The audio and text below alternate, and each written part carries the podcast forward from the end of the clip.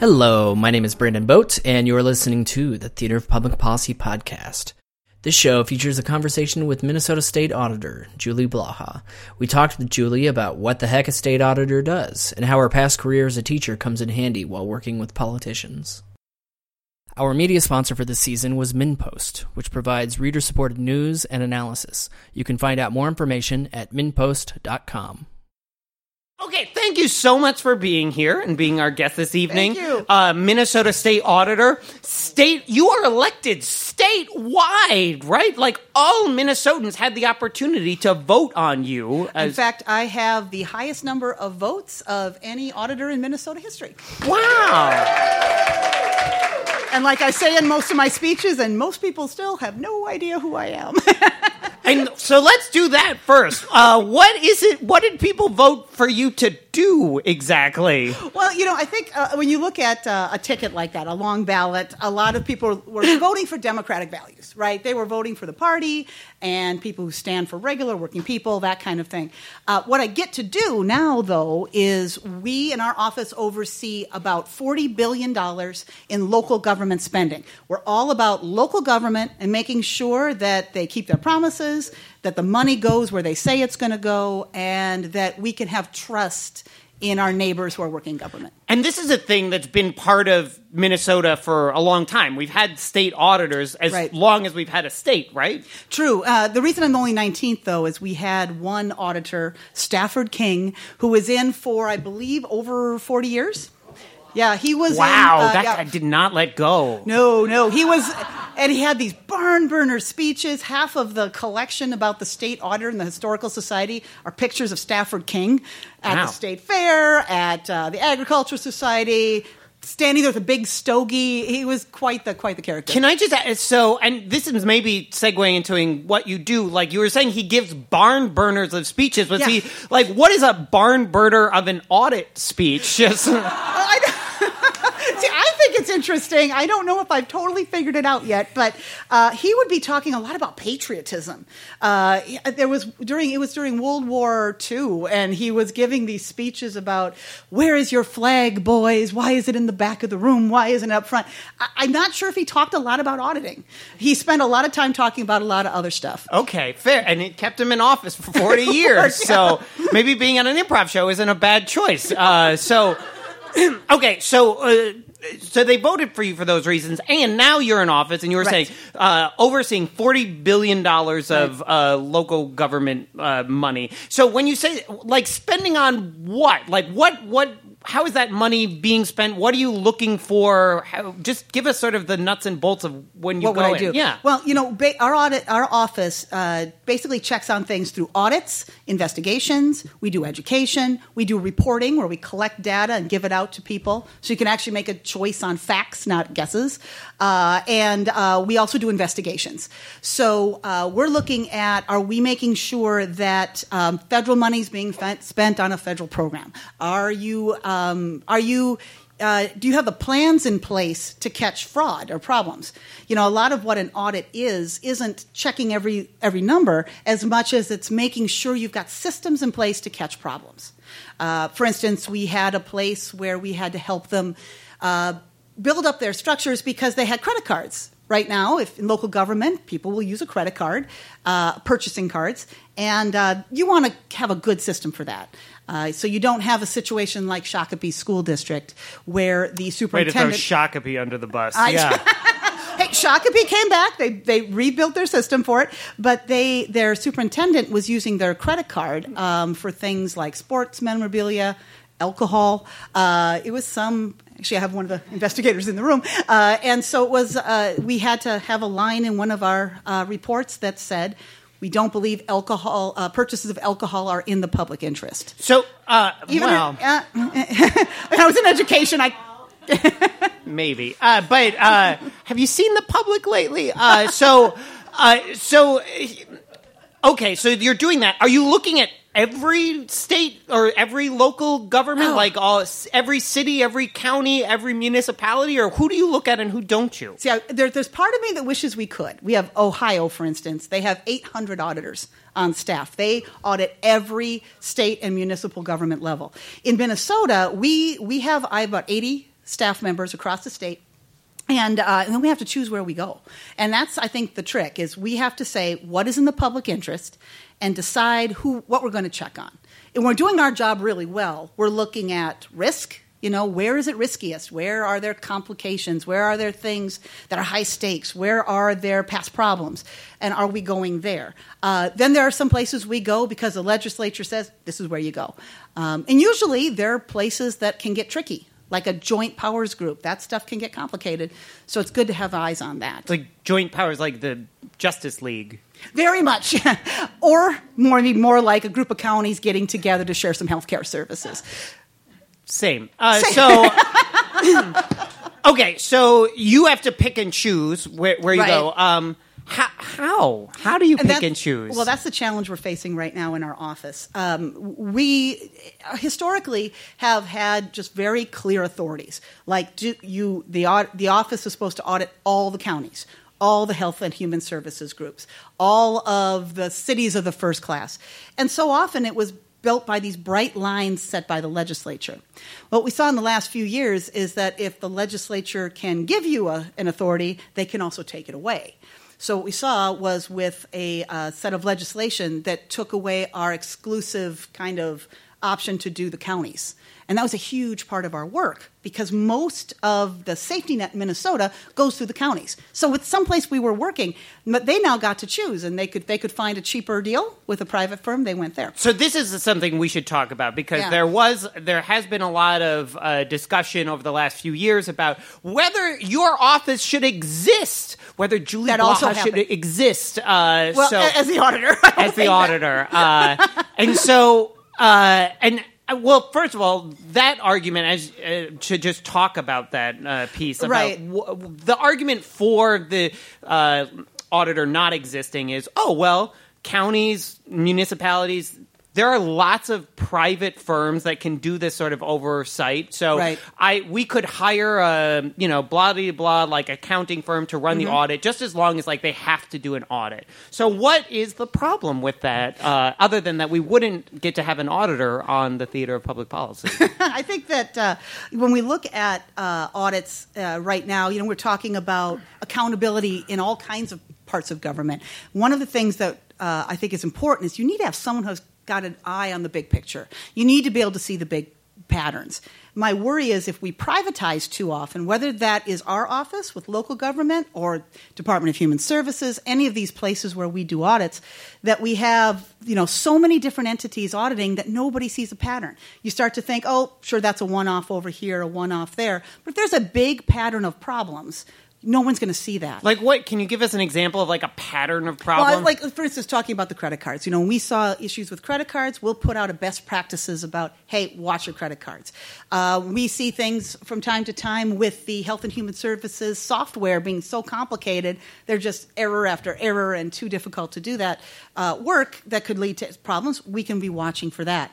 We also gather data and we can see that, hey, government funding has fallen off. And when government funding falls off, services fall off. And sometimes you just have to tell that story of, hey, if you keep cutting government, uh, you're going to have a harder time getting out of your driveway. I mean, it's really going to impact your So life. So this is a very positive like view of this. The I mean the other argument I've heard, and I don't know if you've made this explicitly, but Mm-hmm. uh, people who have defended the auditor's office have said, well, if I as a county can go out and hire my own auditor, what's to stop me from just hiring an auditor that is just friendly uh, and doesn't Right. really care uh, what I'm doing one way or another, right? Like That's is exactly that a thing? that was really a problem when when this was coming out. You asked the public.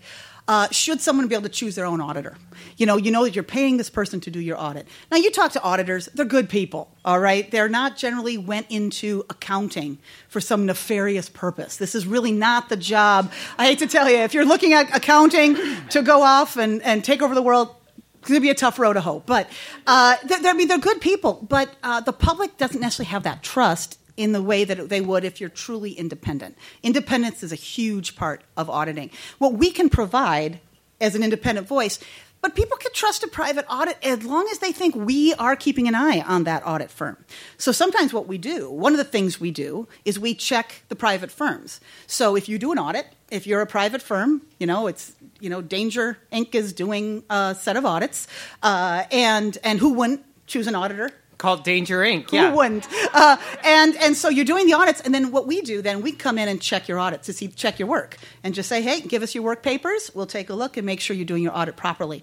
So if we're not doing the audit, at least we should be checking the private firm that's doing that audit, and that keeps faith in the private sector.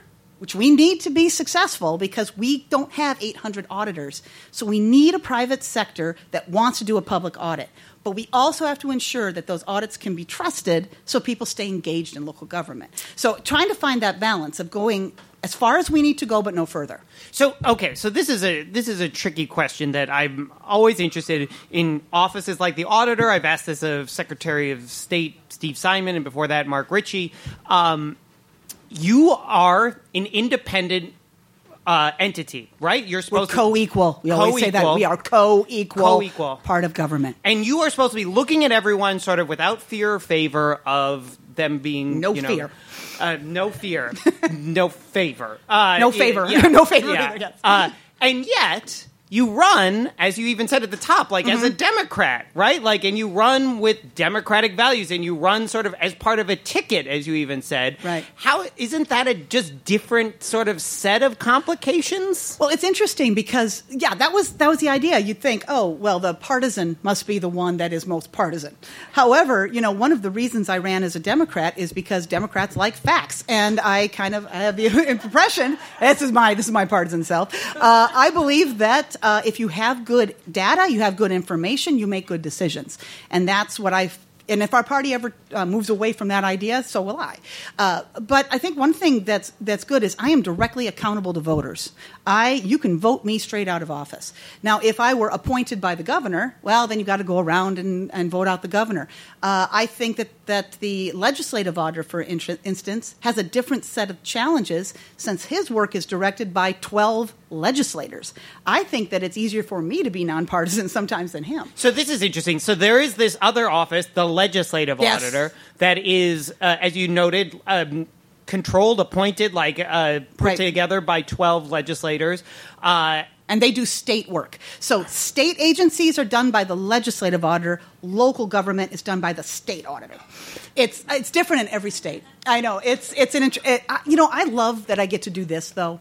You know, in local government is where a lot of partisanship gets to fall away.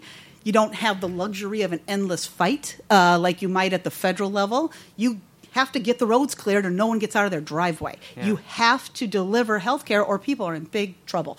So there's something great about getting to do this. And I think another benefit of it being a partisan posi- position is that you know my biases right out. You know, mm-hmm. I think this, this idea that anybody is unbiased, I think, is, is an illusion.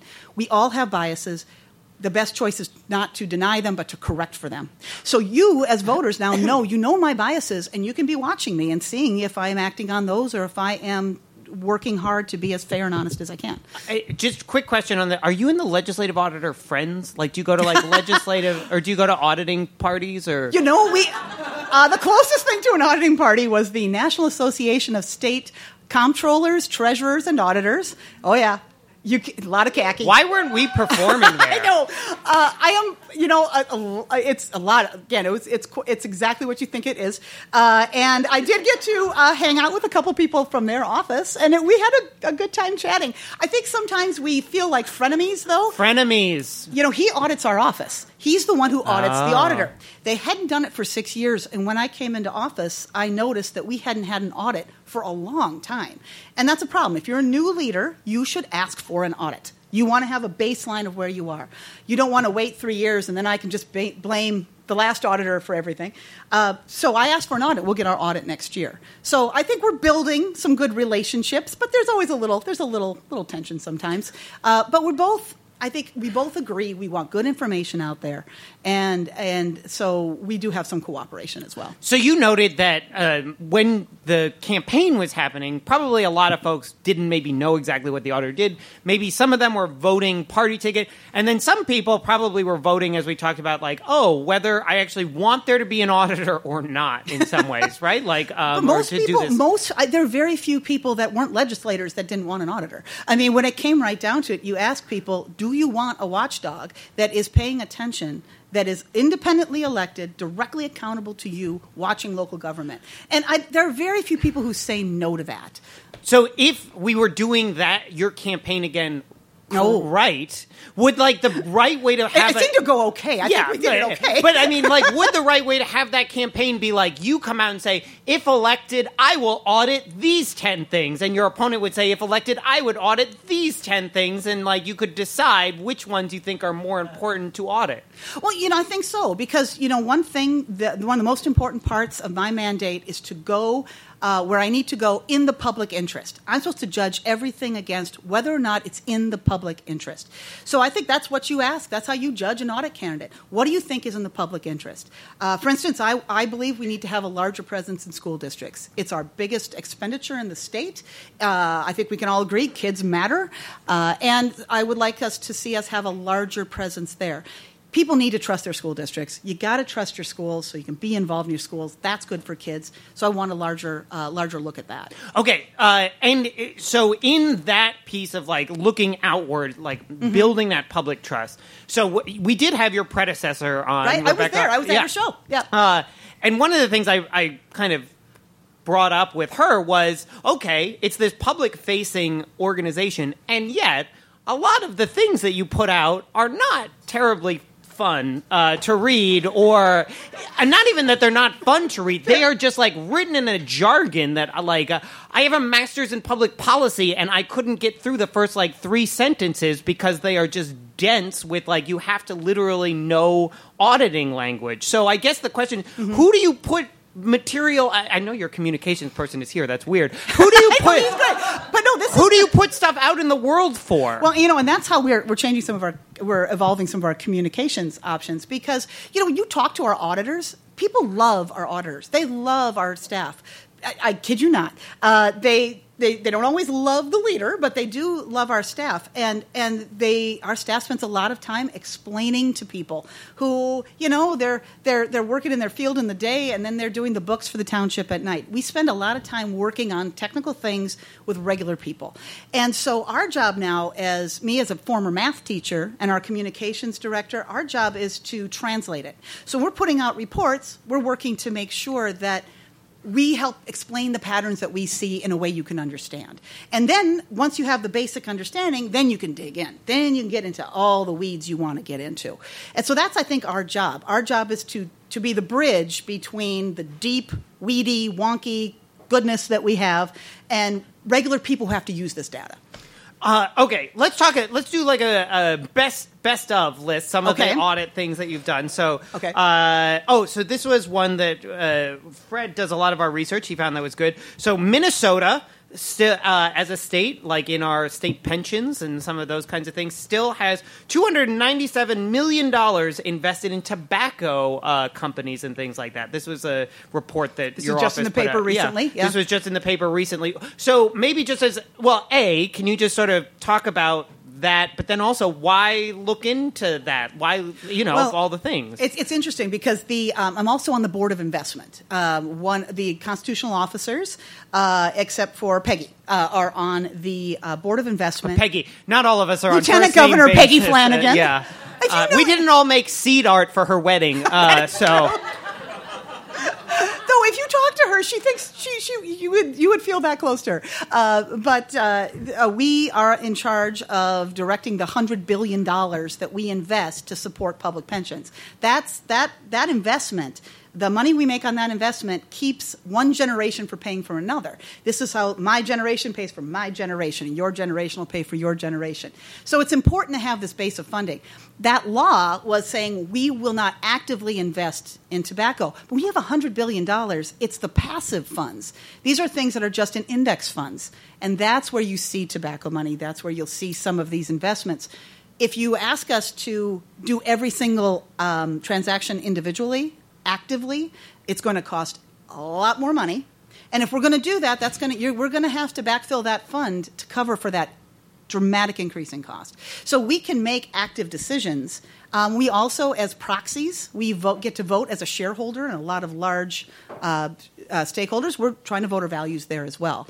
That's an active engagement approach. But so what you saw was legal. It fit what the law said. Um, but if we want to de- divest from all of everything, it's a really complicated process. So that was uh, largely like we're going to call attention to the fact that even though there is a state law that says we shouldn't be investing we, in can, this, we can't actively invest in right? tobacco. It still is happening in this other way that maybe people were unaware of before right. that. Well, and I think the legislature said we're not going to say entire. You used to have bright lines like divest entirely from everything.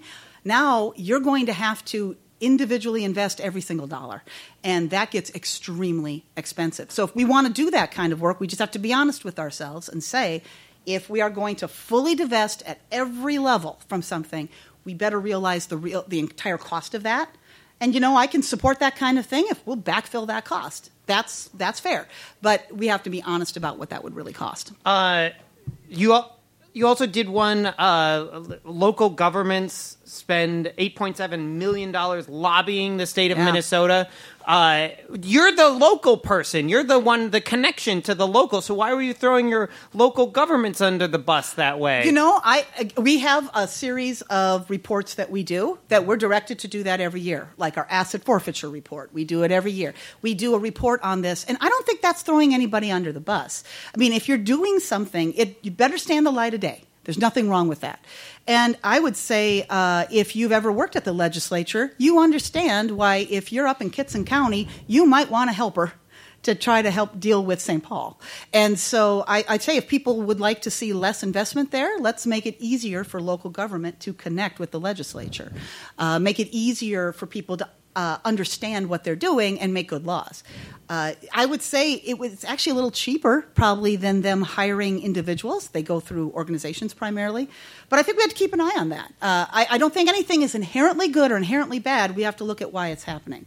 And I think that if you're going to protect your uh, local government work, you have to have a presence at the legislature.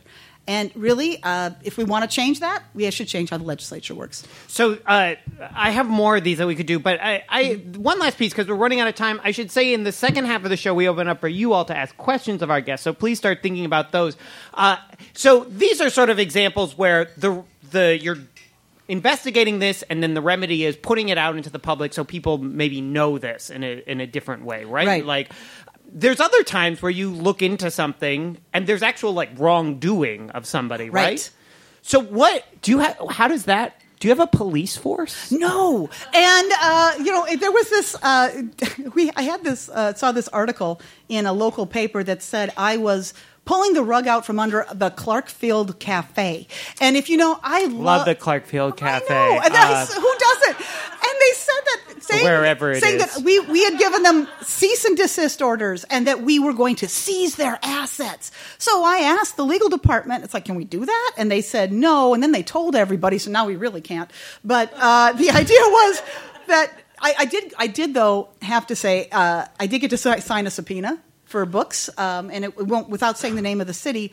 We didn't know if the city existed uh, because they were getting Wait. some money. We couldn't find a mayor. We couldn't find any. We couldn't. there's find a, a town that we don't know if it exists or We're not. working on it. We're working on it.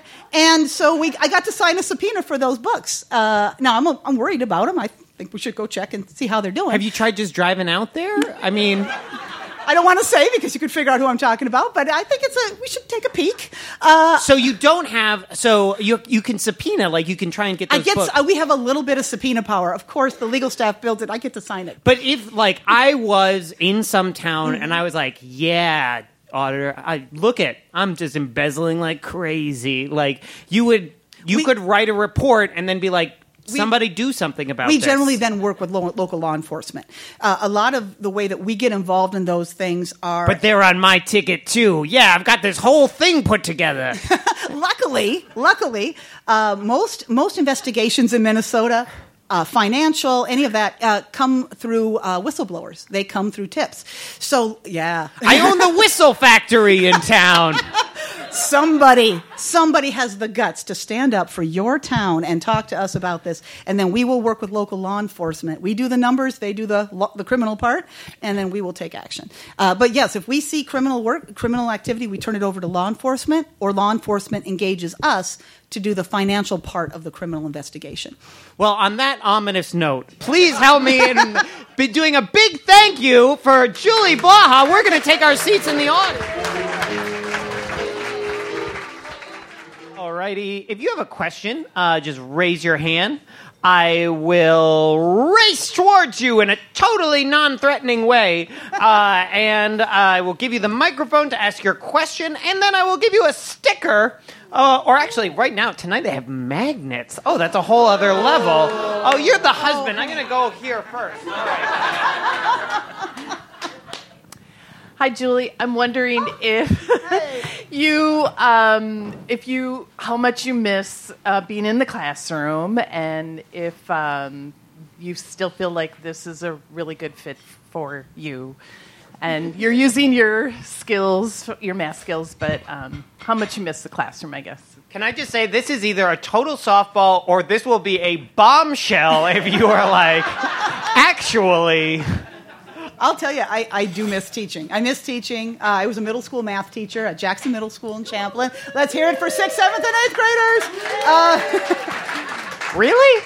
I, I love them. I love them, love them, love them. And uh, I have to say, though, it I don't miss it like the, the two days before winter break or spring break or MCA testing. I don't miss any of that. But uh, it, it's, it's kind of a great opportunity now to try to take those skills, take complicated, sometimes not as the most exciting uh, mathematical concepts, and turn them into something someone could use. And that's really what middle school is about. It's about taking math, uh, well, at least in a math class in middle school, it's about taking, using math, actually using it. And so it's that same bridge. And now I'm seeing some of my students who are going into local government, who are doing that work, uh, which is fascinating. I, I, this new generation, particularly of people in local government, this last election, we got these great, young, new, fresh people who are running for really wonky, nerdy positions.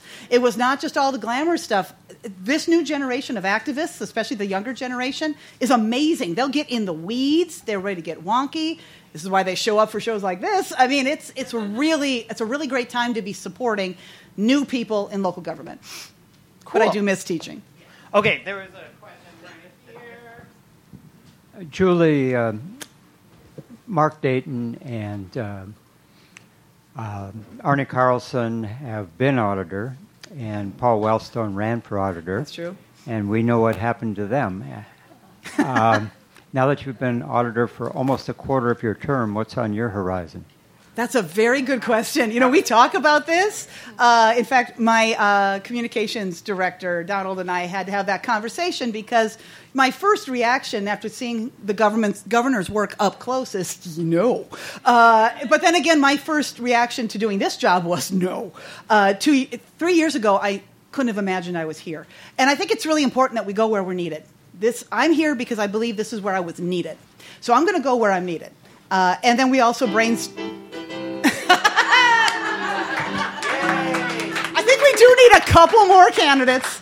Uh, uh, and uh, I, I think uh, you know some of it is uh, you just you never know where you're going to be. And uh, I, I though I have to say it was really interesting some of these paths. Like Paul Wellstone, Senator Wellstone, when he ran for auditor, he ran on an anti-war platform, which was yeah a little difficult to fit into that. And then he admitted he wasn't good at math, and that hurt his chances uh, a bit on there too.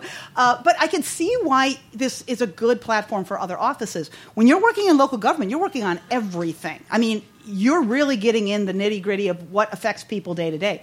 So you come out with a, this incredibly de- deep and wide uh, body of knowledge and ideas. Um, but right now, I love what I'm doing. I'm staying focused on what I'm doing. Is that how you're supposed to say it? I think. Uh, you know what? I'm just so happy to be where I am right. I really am happy to be wh- where I am right now. Who knows where we'll be next?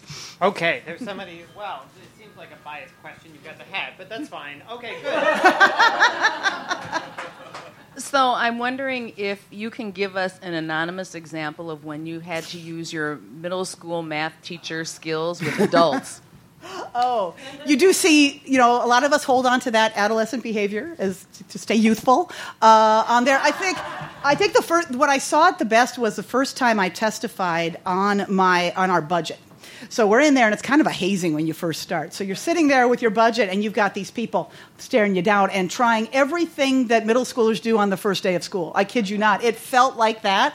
So they would ask me these questions like, So what you're saying is, and saying some nefarious thing. And I could say, Oh, I'm so glad you answered that question. And it didn't rattle me at all because it's like, Oh, this feels like home. oh, bless your heart. And I, you know, and I could see all the legislators as my students. You know, maybe there's that one who, you know, just broke up with their boyfriend and bless their heart, they're a little stressed out, or, you know, or like your great aunt Lil whose medication's a little off. I mean, if you if you could see the people you work with as your family, as your kids, as people you dearly love, it's a lot more fun. You could see it as as as kind of joyful. No matter what they throw at you, there's an opportunity. It also helps that I took comedy improv classes. I did. Some of the people on this stage have taught me that change is fuel, and you know you take it as a, everything's a gift. Uh, and if you can live in that place, it's it's really a good time. No matter, in fact, some of the really crazy stuff is the best part. So I really love it. I love it. Okay, right here. There's a Hi, Julie. I'm wondering if whether or not you are weighing in on the great trash debate in St. Paul. And Oh. do you see this as an area of public interest? Oh, that's a great question. You know, I am from, uh, I live in the city of Ramsey in Anoka County, and I'll tell you, from uh, the suburbs or from outside of the metro area, this stuff is fascinating uh, to watch. And, and, you know, I'm not weighing in because I really believe that local people, people closest to the issue, are the people who need to make the decision, right? Um, I am excited, though, if there is a time when you'd like us to take a close investigation of how things work, uh, we are at your service uh, for that. But I have to say that the issue is fascinating to me. Um, I'm not weighing in, but I, I, I'm so excited that everyone is involved in this issue. You know, it's it's not the issue you'd expect to be bringing out our best and brightest uh, political minds right now, but Is it is. it though? I've seen some really great people having some really interesting conversations because it comes right down to it. No issue is bigger than this. This idea that there are these these local issues are small issues. No, they're the most important issues that you deal with them every day. So the one thing I'm most happy about is that trash is in the news and everybody's got an opinion on it. I like that. Okay, I'll ask you a, a, another one of those, which has come up recently. Uh, I have there have been some folks calling. Uh, people may have noticed a few weeks ago, President Trump had a rally here in Minneapolis. There's That's a right. big tiff between Mayor Jacob Frey Mm-hmm. and uh, the president about who should pay, and then the the Target Center sent a bill to the Trump campaign. Some people did some digging and they found, well, wait a second, the amount that you're sending to President Trump is different than the amount that you charged uh, uh, President Obama to have a rally at a similar sort of time in their campaign or whatnot. Is that the kind of thing like, oh, well, how are you coming up with these numbers of how much you're charging a political candidate to have a rally? Is that the kind of thing the state auditor looks into? you know, you know, the idea of how do you bid jobs, how do you handle your vendors, how do you price things? Yeah, those are the kind of things that we can that we can certainly talk about. I mean, from what I could see, just briefly, without having an investigation of it, I'll tell you. Uh, if you saw how big that event was, how many people were there, boy, it looks like a good chunk of change to handle that stuff. I mean, that those numbers didn't seem out of line, particularly when you looked at other states had similar kinds of charges. Also, we've seen other states had issues getting the money. So I have no problem with somebody laying out clear um, payment structures to ensure that that taxpayers in Minnesota get uh, get their money. So I, I think that actually uh, the idea of asking for money up front, I don't. I don't think there's a problem with that. Okay, so one more follow up with this, which is mm-hmm. just we talked a little bit about that partisanship piece and like that you mm-hmm. are independent or whatnot. Is there then some benefit to you looking into something that maybe on the face of it seems maybe more of a democratic thing? Like, right? Investigate somewhere like Minneapolis, Oh, sure. if nothing else, than to just show, look at I look into, you know, the folks who are supporting me just as much as I look into maybe the folks that you think are my opponents. You know, I think it's really it's really tempting to do that to do the balance and the uh, you know the equal time kind of a thing. But I don't know if that's in the public interest. I you know we did not have requests for people saying, "Will you check this out?" I mean. I certainly didn't have um, uh, the Donald give me a ring uh, on that. But I think it's, it's so there are times when you just want to say, well, if I do this on the Republican side, I do this on the Democratic side, it's even. And I think when you're really being honest, you have to be willing to go where the interest is. Um, now, uh, with that said, the first bills that I got to testify on this year, uh, that we were able to work out uh, uh an agreement on, I testified with uh, uh, Republican Senator Mary Kiffmeyer and Representative Lucero. And so the very first bill I got to testify on was with Republicans. Um, it was interesting because, you know, uh, Senator Kiffmeyer and I have known each other for a long time. I'm from central Minnesota too, uh, so there were a few digs she sent my way. A, you know, so but we were able to be on the same side, which was really powerful. And again, kind of a frenemy situation, but uh, it's I don't want to just do something and say I'm going to grab this politically and that politically. You don't want to be led by the politics. You need to be led by the money, and so you want to follow the money on that. Uh, but hey, if, if there's something that you all want me to investigate, there are ways you can get me to do it. You can petition you can go out, you get signatures, and you can you get the right number of signatures. You can compel our office to do an audit uh, for you, uh, and uh, and so if you think I'm not following through like I should, you have the you have. Has right that to- ever happened? It happens quite a bit. Um, Really? and w- How many the interest- signatures do you need? Like, could we do it just like right now? Could like our Well, it depends. Uh, what city you need to have? I think it's uh, if I'm not right, it, it might be it's a certain percentage of the number of voters in the last presidential election. Is it twenty percent? I'm thinking somebody might know this in the audience. Uh, and then for school districts, it's uh, it's ten signatures for uh, uh, every fifty students. So there's a certain bar that you need to hit, and you get those signatures. Your county checks them, sends our way, and then we can take a look at what can be audited unfortunately, a lot of people are asking us to do things that are not auditable. It's tricky. We don't. An audit is something that you can compare. You're comparing something to an objective standard. So that's what an audit is. So we can't necessarily audit. Do you think they were being fair in hiring? I mean, that isn't there isn't necessarily an objective standard. But you can say, did you categorize your numbers properly? Did you actually spend the funds in the right place? We can absolutely check that. Were you honest about your budget? Were you honest about your um, investments? Were you honest about your uh, balances? We can check that kind of a thing. Uh, so yeah, if you if you you can you can petition us to do that. cool. Okay, uh, there was a hand. Was it you or there was a hand behind you? Okay, I'll do both. Assuming we can do both. Yes, good. Hi, Julie. Um, the uh, technology changes, law changes. You are literally dealing with bureaucrats, some of whom are still uncomfortable with the change from Roman to Arabic numerals. How do you get people to change? Oh, that's that's fa- and I'll tell you, this happens a lot with our smaller entities. Uh, we really like if you're in a township. You know, again, you've got. I tried to tell this kind of. The, the character I have in my head is you got Marge who's been doing the books for for 50 years. If she goes out on a trip, she goes out to Sturgis on her Harley. You better be able to find the books, right? And and a lot of times what we see are problems when people turn over, uh, and we have problems where you've got people in some municipalities that don't have good broadband, so they can't run the software to get the reporting to us. You know, one of the things that we supported in the last legislative session was better broadband access because that in, in, impacts people's ability to access government. Uh, but we do we have our own system we develop for townships, for instance, called CTAS. Now I know this is getting really into interesting stuff. It is a uh, it's like a QuickBooks developed specifically for small government units in Minnesota specifically, and we try to make it as easy as possible for you to get your numbers from your books into our hands. Uh, and so we spend a lot of time on the phone talking people through stressful times with spreadsheets.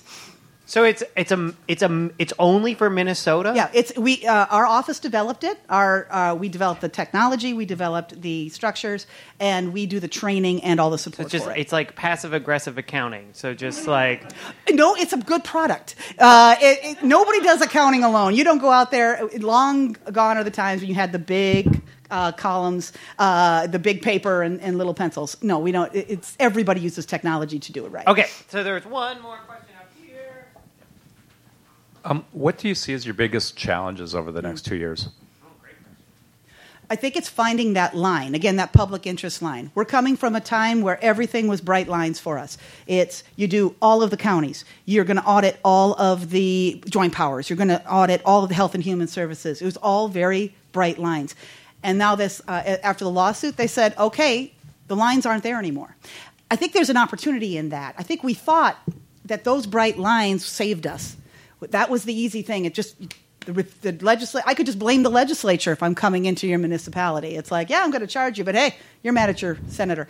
Uh, but the thing is, again, anything that they give us, they can take away, and they did. So our opportunity and challenge is to build on the idea of public interest. So build around risk, to build around theory, build around a deeper philosophy, and I think that that's going to actually be stronger for us. But that's a big undertaking. Um, it's a big, it's a great opportunity.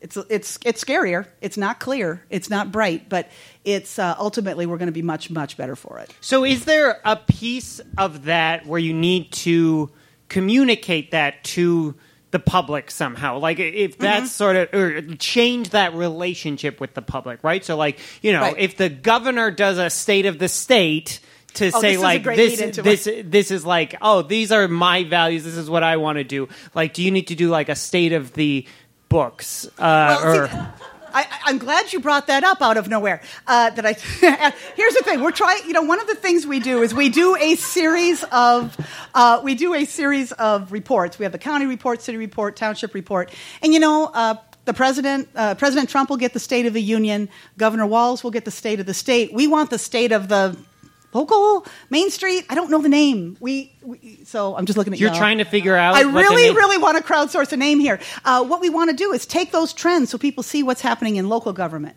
We'll be doing a listening tour around that. We'll be sharing our trends, uh, but that idea where we get to be that local connection, and so it's state of the and that part. What? State of the people. Oh you all keep working on that. Again, we got lots of ideas on that too. So if you, and then if you do that, then you will need like an improv comedy troupe. I would think come. so. I think that's the only. I think that's the only wise choice. Okay, on that note of agreement, please a big round of applause.